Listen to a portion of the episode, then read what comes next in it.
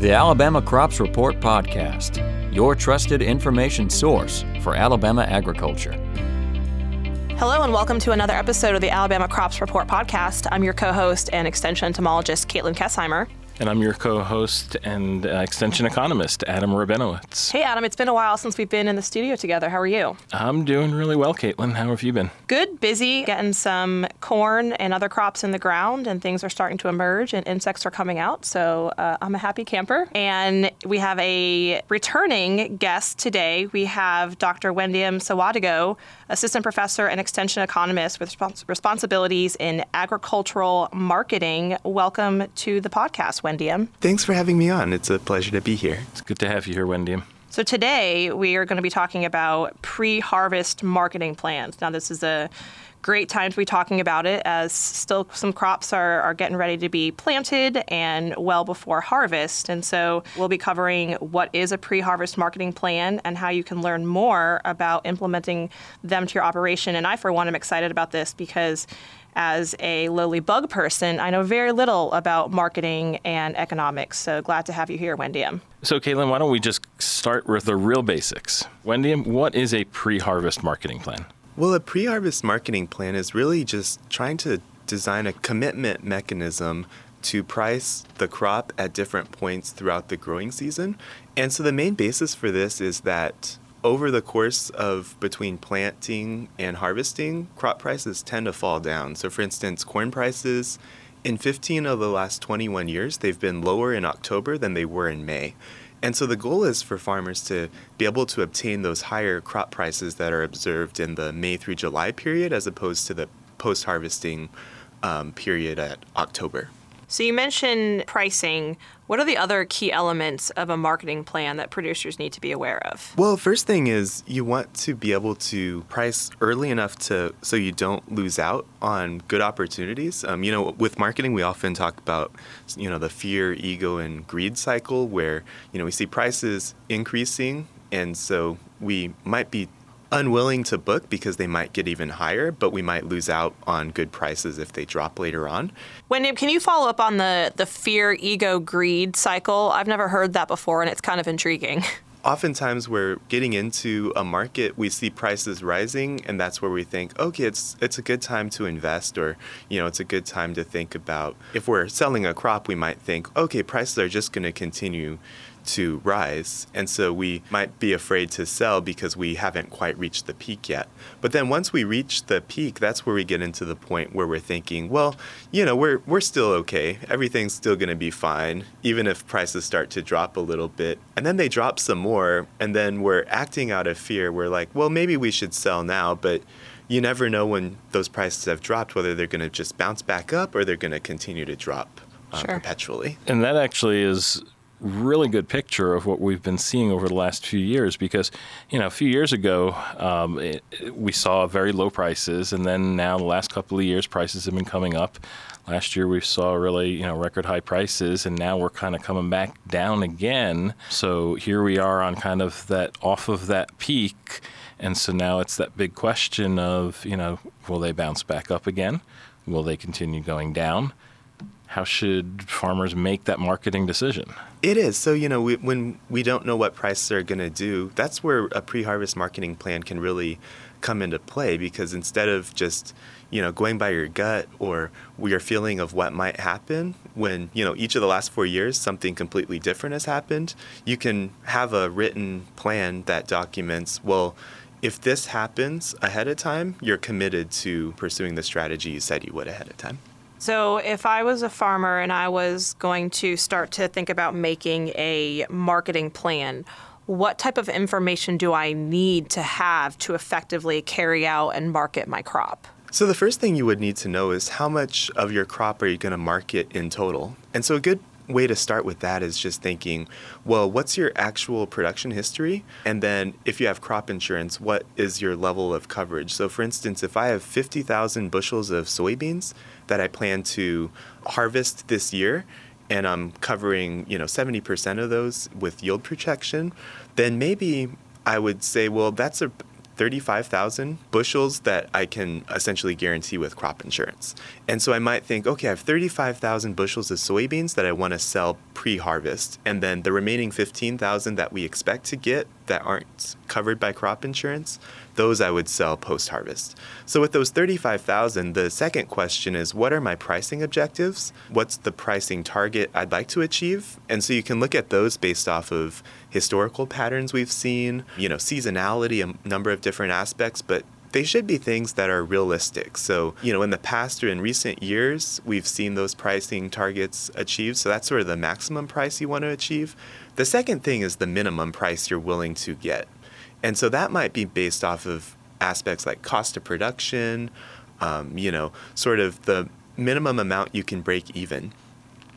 And then the main thing we do with a pre-harvest marketing plan is we set up a series of pricing dates and quantities. So we might say, well, by March 1st, I want to market 10,000 bushels of soybeans, and then every three weeks thereafter, uh, 5,000 bushels.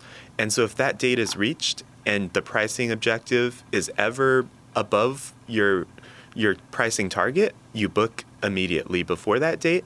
But if you reach the date and you haven't ever hit your pricing target, the maximum price you'd like to get, but it's above your minimum price, above your cost of production, you just book regardless. So there were a lot of key elements there that go beyond just what is the market price today or what do I think the market price will be tomorrow? And you mentioned a few things that get into production costs, get into crop insurance, you know, start thinking about kind of your overall picture that affects profitability.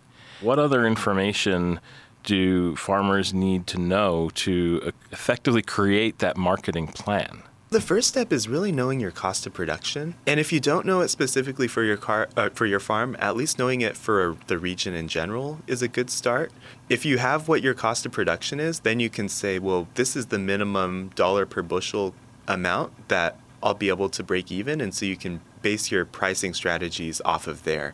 And then the second thing is just knowing the market conditions. You know, if we're in a period where corn is four dollars a bushel and your pricing objectives are at eight dollars, then you're probably not going to realistically hit those. And so it's a good time to adjust downwards. But then again, if we're in a time period like the past couple years where we've been, you know, in the five to seven dollar range for corn, pricing objectives at four dollars might not be getting you as much as you could otherwise. And so just keeping in mind those two things and knowing some other marketing tools available to you. The one thing I'll mention is a a marketing strategy doesn't necessarily mention specific tools. You know, it could be booking ahead at a grain elevator or, you know, using futures contracts, but just knowing what tools you have at your disposal is another key point. And one way to, to find out what some of those market fundamentals are would be the, the WASDE report, as we call it, the World Agricultural Supply and Demand Estimates that the USDA publishes regularly. Um, and, and the most recent one here in, in May of 2023 has you know shown higher projections for you know yields and and uh, supply for corn and, and other row crops in the southeast here, and so you know that they're also projecting now lower prices as part of that. Now, once they have these key pieces of information, you mentioned some strategies like booking at a grain elevator what other type of marketing strategies are available to crop producers that can help really maximize profits and, and create the most effective marketing plan? Really, we're looking at different hedging opportunities. So we might think, well, booking ahead with futures is a good way, um, or um, using futures contracts to hedge price risk is a good way. Um, looking at the harvest contract and um, buying ahead of time, you know, forward contracting is another opportunity. Um, with a marketing plan, you might also have some built-in option strategies where you know you're booking those different price levels, but you're also leaving some opportunity for prices to increase. Um, you know, this year where you know maybe prices are projected to decrease might be an opportunity where an options hedge might be in play there. But overall, you know, the types of strategy used isn't as important um, when creating a plan, but it's more important when we come to executing that plan later on. So now we're talking futures, options, hedging. Katelyn, how are you feeling here? I'm feeling a little overwhelmed. Um, I felt at home when you mentioned the WASDE report because it was an acronym, and here at ACES and Extension, we love acronyms. But I haven't heard any insects this episode, just lots of uh, economics talk. So uh, a little overwhelmed.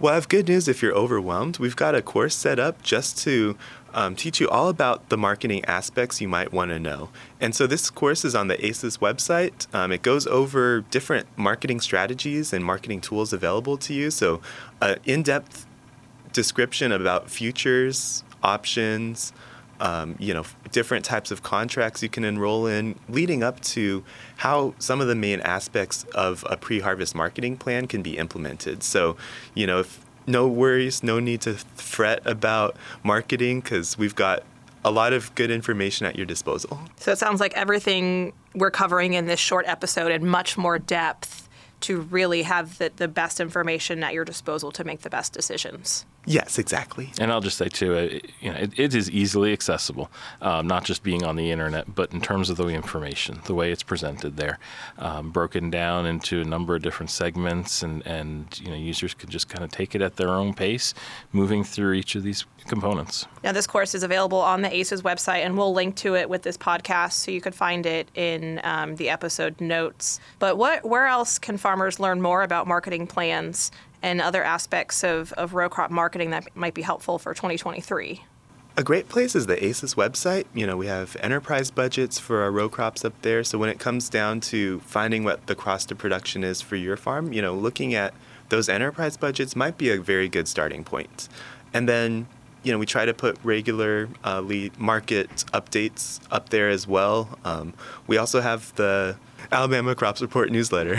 so I know we've talked about enterprise budgets before. Y'all update these every year for every crop based on, on current prices, and, and growers can download them and enter their own input costs to really get a good estimate of what their budget is for that year, correct? Correct, yes. They're, they have um, baseline numbers put in there, but then there's we always encourage farmers to adjust those numbers as much as appropriate for their operation. Yeah, because it is very unique to each operation size or, or even where you are in the state. Uh, they're good estimates, it provides a good framework, uh, but then you also have to remember to add things like either land rent or, or some return on that land. Um, and certainly don't forget looking for some return on your own labor. So I think we've covered quite a bit today. Wendy, is there anything else that you want to touch on on pre-harvest marketing plans that growers need to know going into this season? And you know, it's just always a good year to have a pre-harvest marketing plan. You know, when we talk about risk management strategies, when it comes to pricing risk, that's a big one we've seen. You know, we've talked about year to year the patterns of price changes differ. And so having a mechanism in place where you can commit yourself to trying to achieve different pricing targets is always a good way to try to stay in business. So, do you want to take out your crystal ball now, Wendiam? The magic answer of what's going to happen to crop prices this year? Eh, I'll hold off on that. Maybe next year. Wise decision. Well, thanks so much for being our, our guest, Wendiam. Producers can find more on the ACES website as well as in the Alabama Crops Report newsletter. And if y'all have any questions, please feel free to reach out to any of us. Um, Adam and Wendiam are your go to pricing experts. And uh, thanks for listening. The Alabama Crops Report podcast is a production of the Alabama Cooperative Extension System and is sponsored by Alabama Ag Credit.